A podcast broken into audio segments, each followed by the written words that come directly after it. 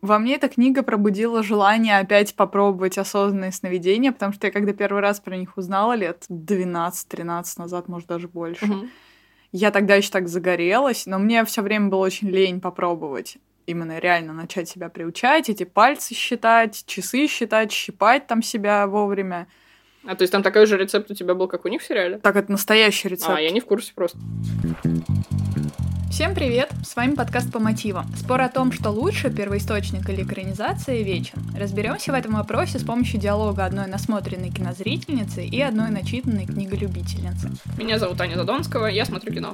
Меня зовут Ира Торова, я читаю книги. Вместе мы ведем паблик «Все», делаем мультифандомные настолки, а в этом подкасте помогаем вам выбирать между вашими любимыми книгами и вашими любимыми фильмами и пытаемся ответить на вопрос, лучше ли книга.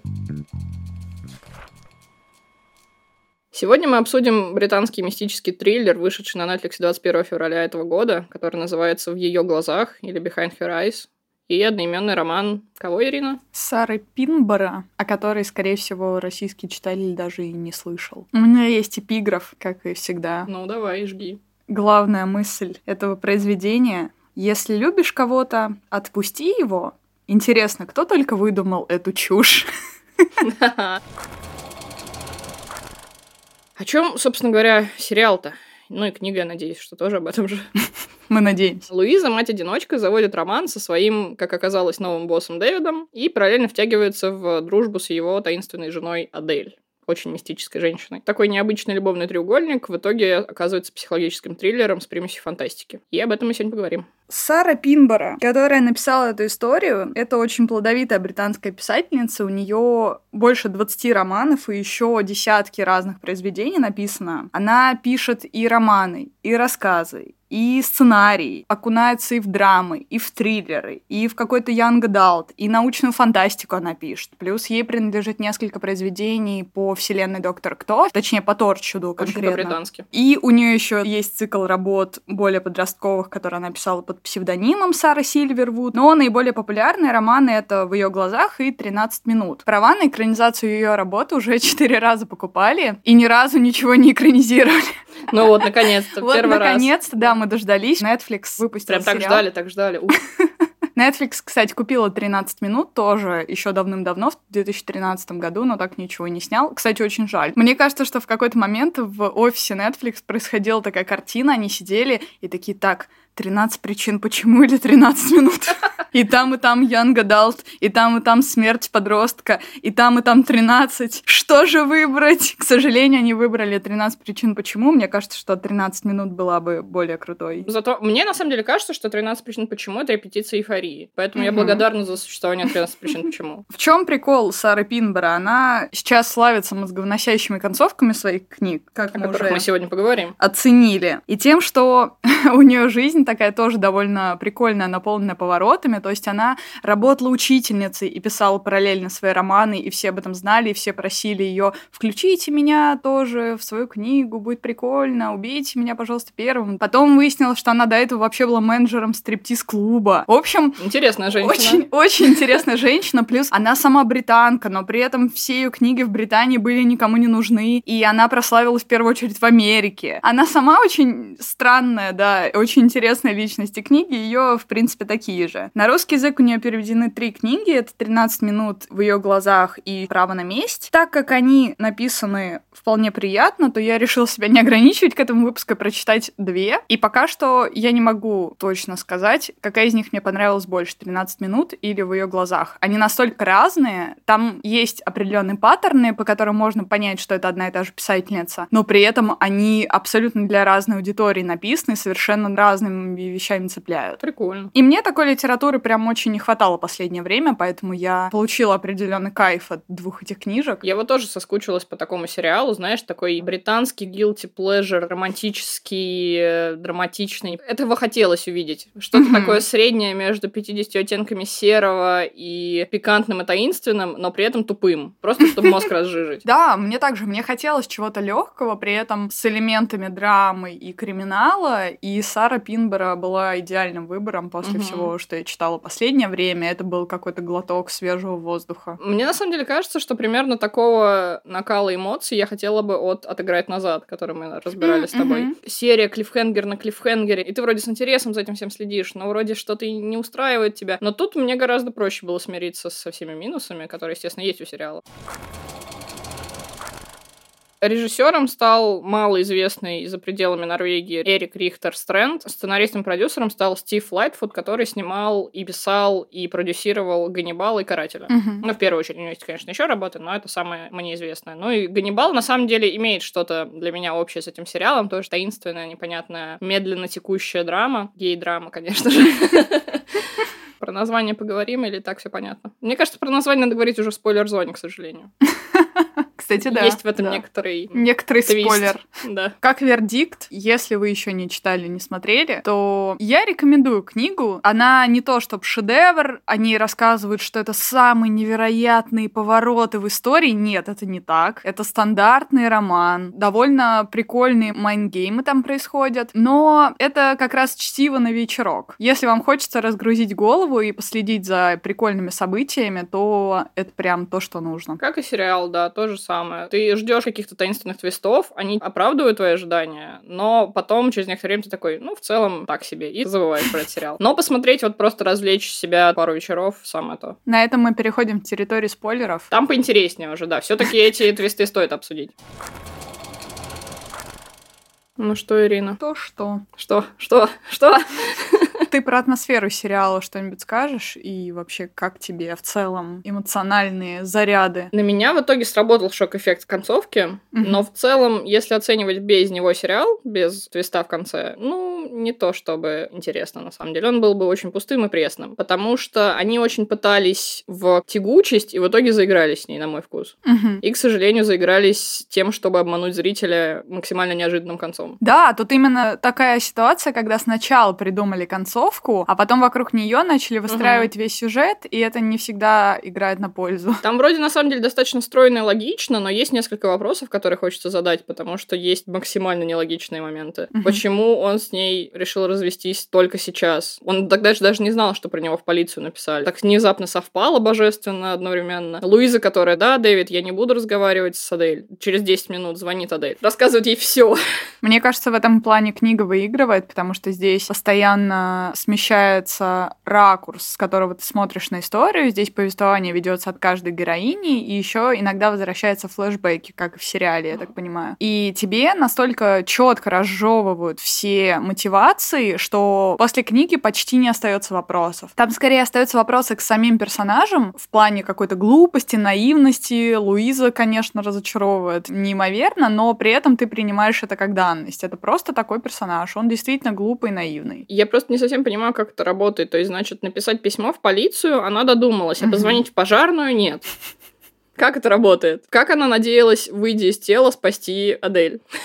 Что? У меня нет ответа на этот вопрос. Я могу только пожимать плечами да. здесь. Здесь, наверное, не так четко ведется повествование от разных лиц. Все-таки у нас главная героиня это Луиза, от нее в большей степени идет повествование. У нас есть некоторые моменты, где мы смотрим на Дэвида и Адель, угу. но это минимальная, на мой взгляд, история. Но все эти моменты тебе просто для того, чтобы у них что-то не так, что-то не так происходит. Ну, какая-то тайна, у них есть какая-то тайна. И ты сидишь такой, пытаешься понять, что это может быть, тебе потихоньку выдают какие-то разные затравки. Ты сначала думаешь одно, потом другое, потом третье ну и в итоге вообще оказывается, ты что-то не ожидал вообще. Мне при этом очень нравится здесь, что авторша обманывает читателя, причем два раза. Она сначала тебя запутывает тем, что история начинается как условный дневник Бриджит Джонс. Это какая-то история про секретаршу, как она где-то поцеловала своего босса, а потом узнала о том, что ее босс... И это так дурашливо все начинается, и ты читаешь и думаешь, что-то это не совсем то, чего я ожидала. Поэтому здесь нужно отключить свой фильтр восприятия ненадолго и перетерпеть. А потом она еще обманывает тебя тем, что ты строишь разные предпосылки интересные сюжета, чувствуешь себя Шерлоком Холмсом, а в итоге, блин, оказываешься Ватсоном. Да. Итоговый твист — это то, чего почти нельзя было предугадать. Наверное, можно, если ты Ванга, догадаться по очень-очень маленьким точкам, но вообще, конечно, нельзя. И да, ты, когда читаешь, прям чувствуешь что ты-то уж все понял. Вот Адель, конечно, глупая женщина, но ты все разгадал. Понял все планы Адель. И в итоге нифига. В сериале, кстати, видна атмосфера того, что это роман и экранизированный. Я прям чувствовала себя, как будто я читаю, как это написано. Я представляла, что в конце, там, не знаю, это сказал он. Вот у меня прям было полное ощущение погружения. О, ну это, кстати, забавно. Читаю. Да. Вот это им удалось. Весь момент с кошками-мышками Адель и Луизы, они еще прикольные, потому что как с тобой играет Сара Пинбера, заводя тебя не туда, так и, собственно, играет Адель с Луизой. Луиза думает, что она все разгадала, все планы раскрыла, и в итоге оказывается, что нифига подобного, и Адель всех переиграла. Это Death Note на очень-очень-очень минималках. На самом деле, да, у Адель периодически есть такое лицо, как у Панасенкова. Вы думали, я вас не переиграю? Это правильно заметила. То, что финальный твист почти невозможно разгадать, это главный минус книги. Потому что это на тебя падает не то, что как какой-то рояль. Это на тебя падает как рояль. Помнишь в Зомби-ленде, где они скидывали рояль на зомби?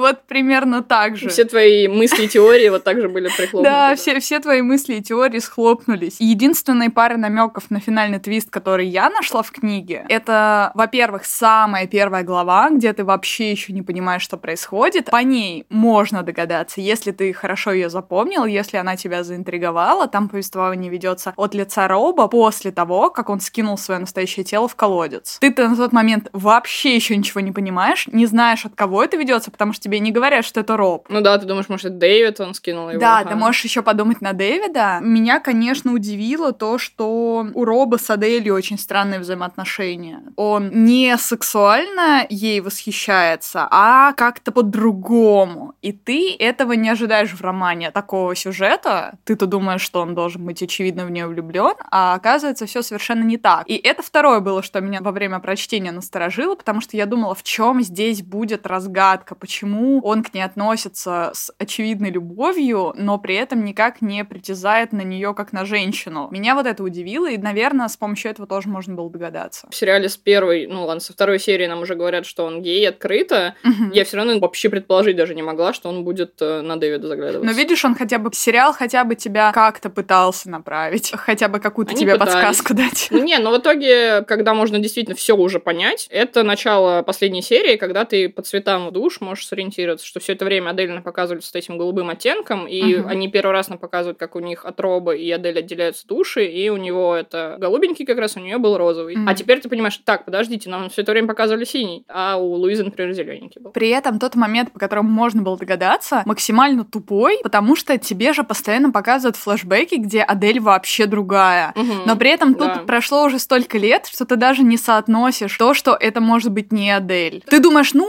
она сошла с ума. Да, да, ты думаешь, ну смотри, ее накачивают таблетками, у нее куча всякого дерьма в жизни произошла. Кто его знает вообще, как там она в итоге развивалась, непонятно. И в итоге для меня самая, наверное, клевая часть сериала это то, что я все время к Адель относилась по-разному. То мне было действительно жалко, я думала, что она в плену этого несчастного мерзкого Дэвида, который, блин, такой дурак.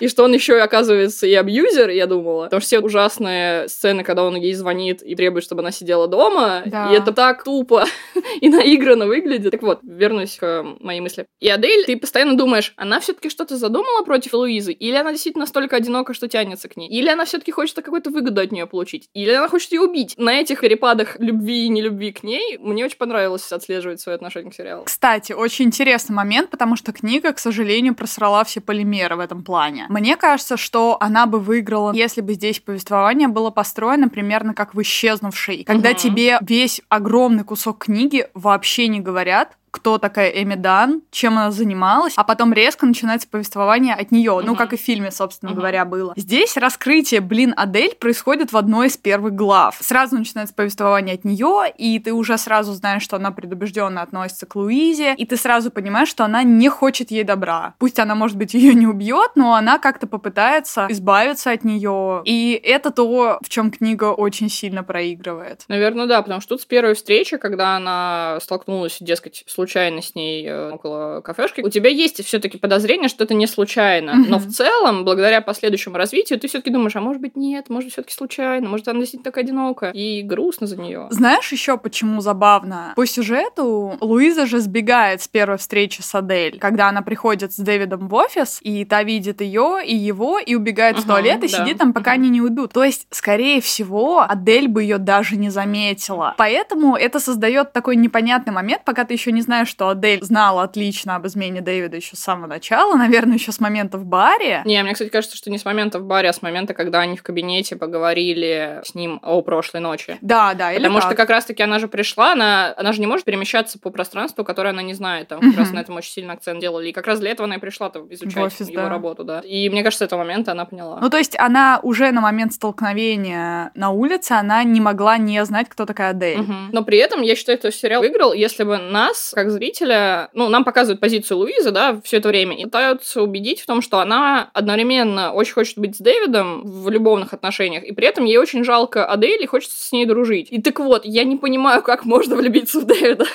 Он такой дурак, он отвратительный персонаж, скучный, постоянно меняющий гнев на милость, милость на гнев туда-обратно, и это выглядит вечно как какой-то детский сад. Да, да, И я это прям согласна. так отталкивает. И актер мне не очень понравился, потому что он, ну, на мой вкус, особенно по сравнению с Адель, актрисой, которая играет Адель, он вообще блеклый какой-то. Насчет Дэвида вообще странный вопрос, потому что нам это в книге пытаются преподнести так, как будто бы Луиза увидела его настоящего тогда в Мгм. баре. Не вот этого алкоголика, нытика, полусошедшего уже с ума под этим всем гнетом проблем человека, а как будто он раскрылся перед ней сразу, и из-за Мгм. этого она в него влюбилась, что уже выглядит немного странно, потому что человек в таком стрессе вряд ли сможет на какой-то момент раскрыться на этот вечер и показать себя таким, как он был до встречи с э, Адель. Но при этом все мне понравился персонаж Дэвида с точки зрения художественного персонажа, а не с точки зрения реального человека, потому что тут так прикольно построена его линия, он как будто перевернутый архетип девы в беде, которую все время нужно спасать. И это, с одной стороны, может понравиться феминисткам, потому что это действительно прикольный поворот, что Луиза должна спасать его, своего любимого мужчину, который попал в беду, а не наоборот. Мгм. И при этом он бы понравился участникам условного мужского движения, потому что здесь раскрывается линия того, что женщина психологически абьюзит мужчину, о чем как раз они говорят обычно. Поэтому это меня очень посмешило. Сара Пинбера прям всем угодила, кому так могла. Еще и гей тут есть. Все темы просто затронула. Мне понравилась идея Дэвида как персонажа. Я могу себе его представить гораздо более тонким и интересным персонажем, гораздо более страдающим, э, переживающим. И, Кстати, тему с алкоголизмом, на мой взгляд, в сериале плохо отыграли, опять-таки. Ну, постоянно он типа приходит пьяный, гневный и начинает разговаривать, разбираться с Адель. Но я не верю в каждое его слово. Ни во что не получилось поверить этому персонажу, поэтому у меня к нему очень большие вопросы. Обе актрисы девушки просто замечательные. Обе играют просто превосходно. Луизу сыграла Симона Браун, которую я видела только мельком в «Ночном администраторе», уже не, не помню, к сожалению. Потому что, кстати, «Ночной администратор» точно такой же сериал, который ты один раз посмотрел в период, когда он был на пике популярности, и забыл на следующей неделе. Но тоже в который вбухано такой продакшн неплохой. И Адель, ее играет Ив Хьюсон, которая играла медсестру в больнице Никербокер. Очень крутая. И, кстати, там есть момент, когда она колет себе героин между пальцев ног, и я прям четко вспомнила, похоже, когда в больнице Никербокер он ей кричал «Каливу ретро!» И у меня прям параллель возникла. И она, кстати, дочь Боно. Ну, это так, fun fact. Я думаю, что нам нужно еще обсудить Луизу с художественной, опять же, точки зрения, эту героиню. Она очень обычная, и мне это не очень понравилось, потому что у нас есть очевидная жертва в книге, это Дэвид, очевидная сумасшедшая Неочевидная психопатка. жертва Адель. Да, неочевидная жертва Адель, очевидная психопатка Адель-Роб и просто Луиза, которая как бы буфер между ними всеми. Такой сериал просто Мария, просто Луиза. Единственная интересная линия, связанная с ней, это угрызение совести от того, что она изменяет своей лучшей подруге с Дэвидом. Но делать ничего она по этому поводу не будет. Она просто сидит и переживает. Вот это, кстати, очень хорошо сериал передал. Это чувство, когда она захотела уйти в отрыв. Сначала она была такая правильная, не хотела всего этого, решила отказаться. Все, действительно, все, это точно все. Мы буду просто дружить с Аделью, но при этом с Дэвидом у них какое-то напряжение все еще между ними было. И когда по совету подруги она все-таки отдает сына на месяц своему бывшему мужу, она такая, пущусь во все тяжкие. Но у меня прям получилось прочувствовать это настроение, потому что действительно ей было приятно нарушать правила, азарт того, что ее могут поймать мать очень чувствуется через экран. Да, но в этом-то и выражается ее обычность. У нее никогда даже не было шанса как-то уйти в отрыв, потому что у нее есть обязательства и работа, и сын, и еще бывший муж, который уже себе новую женщину нашел, и ее это, естественно, гложет, и она завидует и ревнует, Мгм. и завидует, что у них будет еще один ребенок. Вроде бы неплохая героиня, но, конечно, она смотрится очень блекло по сравнению с Адель. Ну да, потому что она такая обычная, правильная, с добрыми намерениями, вроде как все хочет сделать правильно, но при этом такая наивная. Тем, что она так заигралась и своей наивностью, она все и загубила. Да, к тому моменту, как она попыталась разгадать настоящие умыслы Адель, та уже успела провернуть все так, что Луиза в скором времени умерла. Да, Адель прикольный гений такой получилось у них. В какие-то моменты ты прям видишь, что она манипулирует. Была очень смешная сцена, когда Луиза решила признаться все таки Адель, что Дэвид ее уволил не просто так. И она такая, я должна тебе признаться. И Адель такая просто «Ugh», и заваливается головой назад, и типа в обморок снова падает. Такой, да, ты актриса. Да, да, она не могла позволить, чтобы это слишком рано выяснилось, потому что это ее планы бы нарушило. Мне очень понравилось, как она обыграла, чтобы Дэвид узнал про то, что она знает про Луизу. Когда да. ему домой позвонили из центра продлить абонемент на фитнес-клуб, и она такая стоит внизу, режет эту петрушку, у нее там, блин, гора петрушки, я не знаю, полк солдат может только этой петрушкой накормить. И она прям с таким лицом остервенением ее режет, очень крутой момент. Получается, что Адель это у нас две, как героини. Есть Да. настоящая в флэшбэках, и есть Адель, которая уже одержима, так скажем, робом изнутри. Скорее наоборот. Ну да. Мне, когда я читала, героиня Адель и ее ситуация с Дэвидом очень сильно напоминали героев из сериала «Мистер Робот» Тайрелла Уэллика и его жены Джоанны. Я их себе именно так представляла. У них же тоже в сериале очень непонятные отношения, какие-то манипулятивные, где непонятно, кто из них главный, и кто конкретно раздает указания, и кто вообще там босс в их семье, потому что они оба очень холодные, странные, у них какие-то непонятные БДСМные отношения. И я себе прям этих же актеров даже Мгм. представляла, когда читала, потому что очень похожие паттерны. Кстати, мне кажется, Адель до трансформации, так скажем, была очень похожа, мне кажется, на Луизу. Она была такой Да, тоже наивной, да, влюбленной, милой. В итоге вот оно как все повернулось. Ну, в итоге, к сожалению, никто не мог предположить, что Роб будет психопатом. Прикольно то, что Адель, которая уже Роба-Адель, назовем ее так, а, Роба-Адель настолько негативный, очевидный персонаж, потому что, как я говорила, ты почти сразу начинаешь читать ее мысли, и ты понимаешь, что там ничего хорошего не светит никому из них, и что она, очевидно, плохой человек. Но при этом так интересно следить за исполнением ее планов. Сюжет о том, как она добивается все время своего, и у нее нет вообще ни одной промашки. Мгм. За такими сюжетами всегда очень удовлетворительно следить, потому что ты прям читаешь и такой, да, круто, она опять вот это сделала и вот это сделала. Да, но при этом в сериале немножко есть, мне кажется, такой момент, что ты думаешь, блин, а может быть у нее, наконец, план провалился? Вот как раз финальный твист, когда Луиза рассказывает, что все, и Мгм. у тебя ощущение, что «А, она проиграла, все, но нет. Но вот Она сделала ход конем, ход королевы. Книга даже не допускает такого, чтобы Адель могла проиграть, потому что она во всем так хороша, что ты просто не веришь, что она сможет что-то не рассчитать и не предугадать. Это, собственно, то, опять же, о чем я говорила про Death Note, потому что там такая же игра двух умов, но только в Death Note оба персонажа супер крутые стратегии, и у них такая игра в шахматы Мгм. происходит очень крутая, где ты тоже читаешь мысли каждого из них и знаешь, что из них каждый будет делать. А здесь, к сожалению, Адель не такой уж крутой соперник достался. Ну, просто она в весельную группу пришла в шашки Да, свои играть. пинает младенца буквально.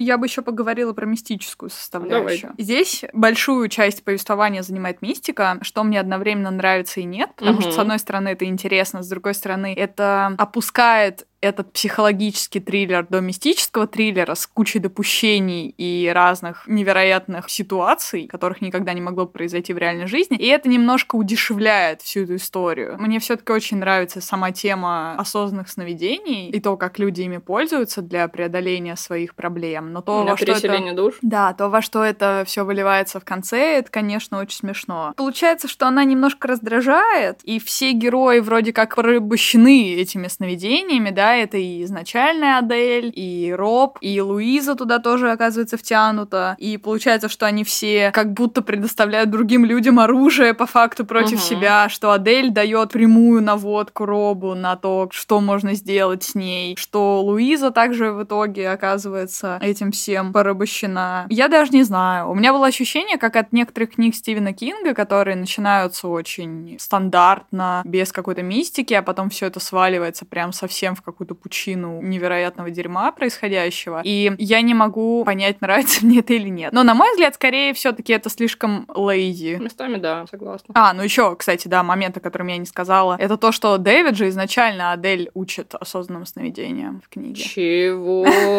А он ей не давал книгу в сериале? Нет. В книге есть предыстория, в которой рассказывается о том, как Адель научилась пользоваться осознанными сновидениями. Она знала Дэвида, они же все там в небольшом городке жили, все друг друга знали, и она была в него еще тогда влюблена, он был старше ее, перспективный молодой человек, пусть и из бедной семьи. И она ему как-то пожаловалась, что она страдает от кошмаров. И он ей принес эту книгу. Блин. Ну, книгу какого-то условного Карлоса Кастанеды, ну, я не ну, знаю, не важно чью, но просто это как раз-таки тоже ложится на теорию, что они друг другу дают оружие в руки, чтобы уничтожить себя. Угу, да, да. Но да. в сериале этого нет вообще. Это очень смешная ирония да. получается. Я не могу сказать, что меня в сериале сильно раздражали эти фантастические момены, но... Фантастические твари, Это название этих всех персонажей, фантастические твари. Кроме Луизы, ладно. Ну, в целом, они потихоньку тебе их внедряют, и ты просто потихоньку принимаешь это как правило игры. И ты такой, ну, ладно, они умеют спать. Ладно, они умеют сны контролировать. Потом, ну, ну ладно, выселяться из душ. Но понятно. Это было вообще неожидаемо поначалу. Я просто думала, что в итоге Адель будет на самом деле за ними следить каким-нибудь шпионским оборудованием. Но, но нет. Да, я тоже ждала чего-то, когда ты изначально понимаешь, что Адель знает все, даже такие вещи, которые она никак не могла узнать. Угу. Я думала, что она, правда, напихала каких-то жучков повсюду, угу. и что она следит за да. Дэвидом более простыми методами, но видишь, как оказывается все сложнее. Удобно, конечно, устроилась. Это потому, что она и работает. У нее очень много времени. Блин, точно. Дополнительный слой вины настоящей Адель. Она же ведь не проснулась, когда ее родители уже загорелись в доме, именно потому что она как раз была в это время в сновидении, и она из-за этого мучается и думает, что если бы не ее увлеченность этими снами, она бы, наверное, могла бы всех спасти. Но Роб прекратил ее мучение. Ну, кстати, да, так рифмуется пожар, в котором погибли ее родители, с пожаром, в котором в итоге погибла Луиза. Переходя к итогам, как референсы, мы можем сказать похожие сериалы «Это, наверное, ты», на Netflix, который, кстати, мы, наверное, когда-нибудь разберем. О, да, обязательно. Там очень интересное переложение оригинала на сериал. Угу. Очень сильно изменено. Ганнибал, на самом деле, мне кажется, близок по такой тягучести, медлительности. И по психологизированности. Да. Ну, тоже, кстати, отношения психотерапевта и пациента. Да, да. Ну, в общем, если вы когда-нибудь мечтали посмотреть, а не прочитать бульварный роман, это то, что вам нужно.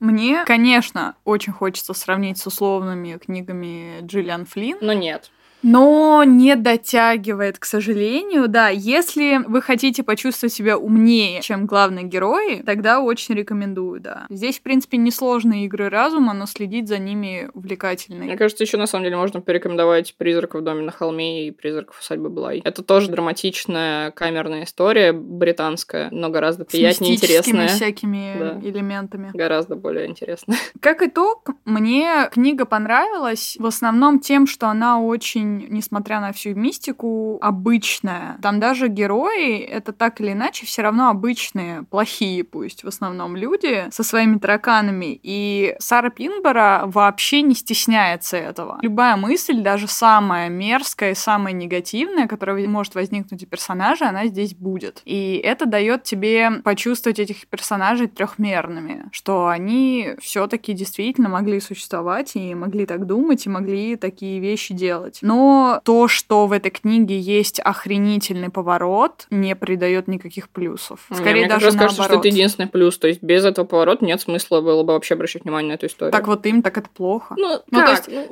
Ну, да, э, эта книга вся выстроена вокруг этого поворота, и, наверное, это может кому-то очень понравиться, и может кто-то подумать, что, боже, это такая удивительная история, меня так заставили в конце охренеть, но, на мой взгляд, это не в плюс книги, а наоборот. Вот. Это не в плюс книги, если задумываться, но в момент, когда ты видишь это, ты такой, охренеть! Да, да, да. Меня удивили. Это я к чему пыталась сказать, что это одновременно достоинство и минус. И без него плохо, а с ним, ну, тоже все таки Но без него вообще все развалится. Да. В качестве отдыха это довольно хорошо. У меня в какой-то веке не сгорело ничего, и стул не горел, все было очень спокойно, размеренно, даже нудновато. Надо было отдохнуть на такой книжке как раз. Да, да, я согласна. Сериал точно такие же чувства вызывает. Каков будет наш вердикт в этот раз? Я даже не знаю. Я снова не хочу давать балл ни тому, ни другому. Да, я тоже скорее проходник. Я бы поставила половину балла. Вот знаешь, Но я не хочу можно... дробить наш ровный счет. Мне так нравится 5-4 в пользу фильмов. Блин, мы опять остались при своем. Я думаю, что в следующий раз все изменится. Ну, вообще, да, мне кажется, что мы с тобой вечно соглашаемся во всем, но вот следующее боюсь, что я проиграю битву, потому что ты будешь слишком рьяно драться за книгу. Да, в следующий раз мы разберем книгу Ирвина Уэлша «Дерьмо».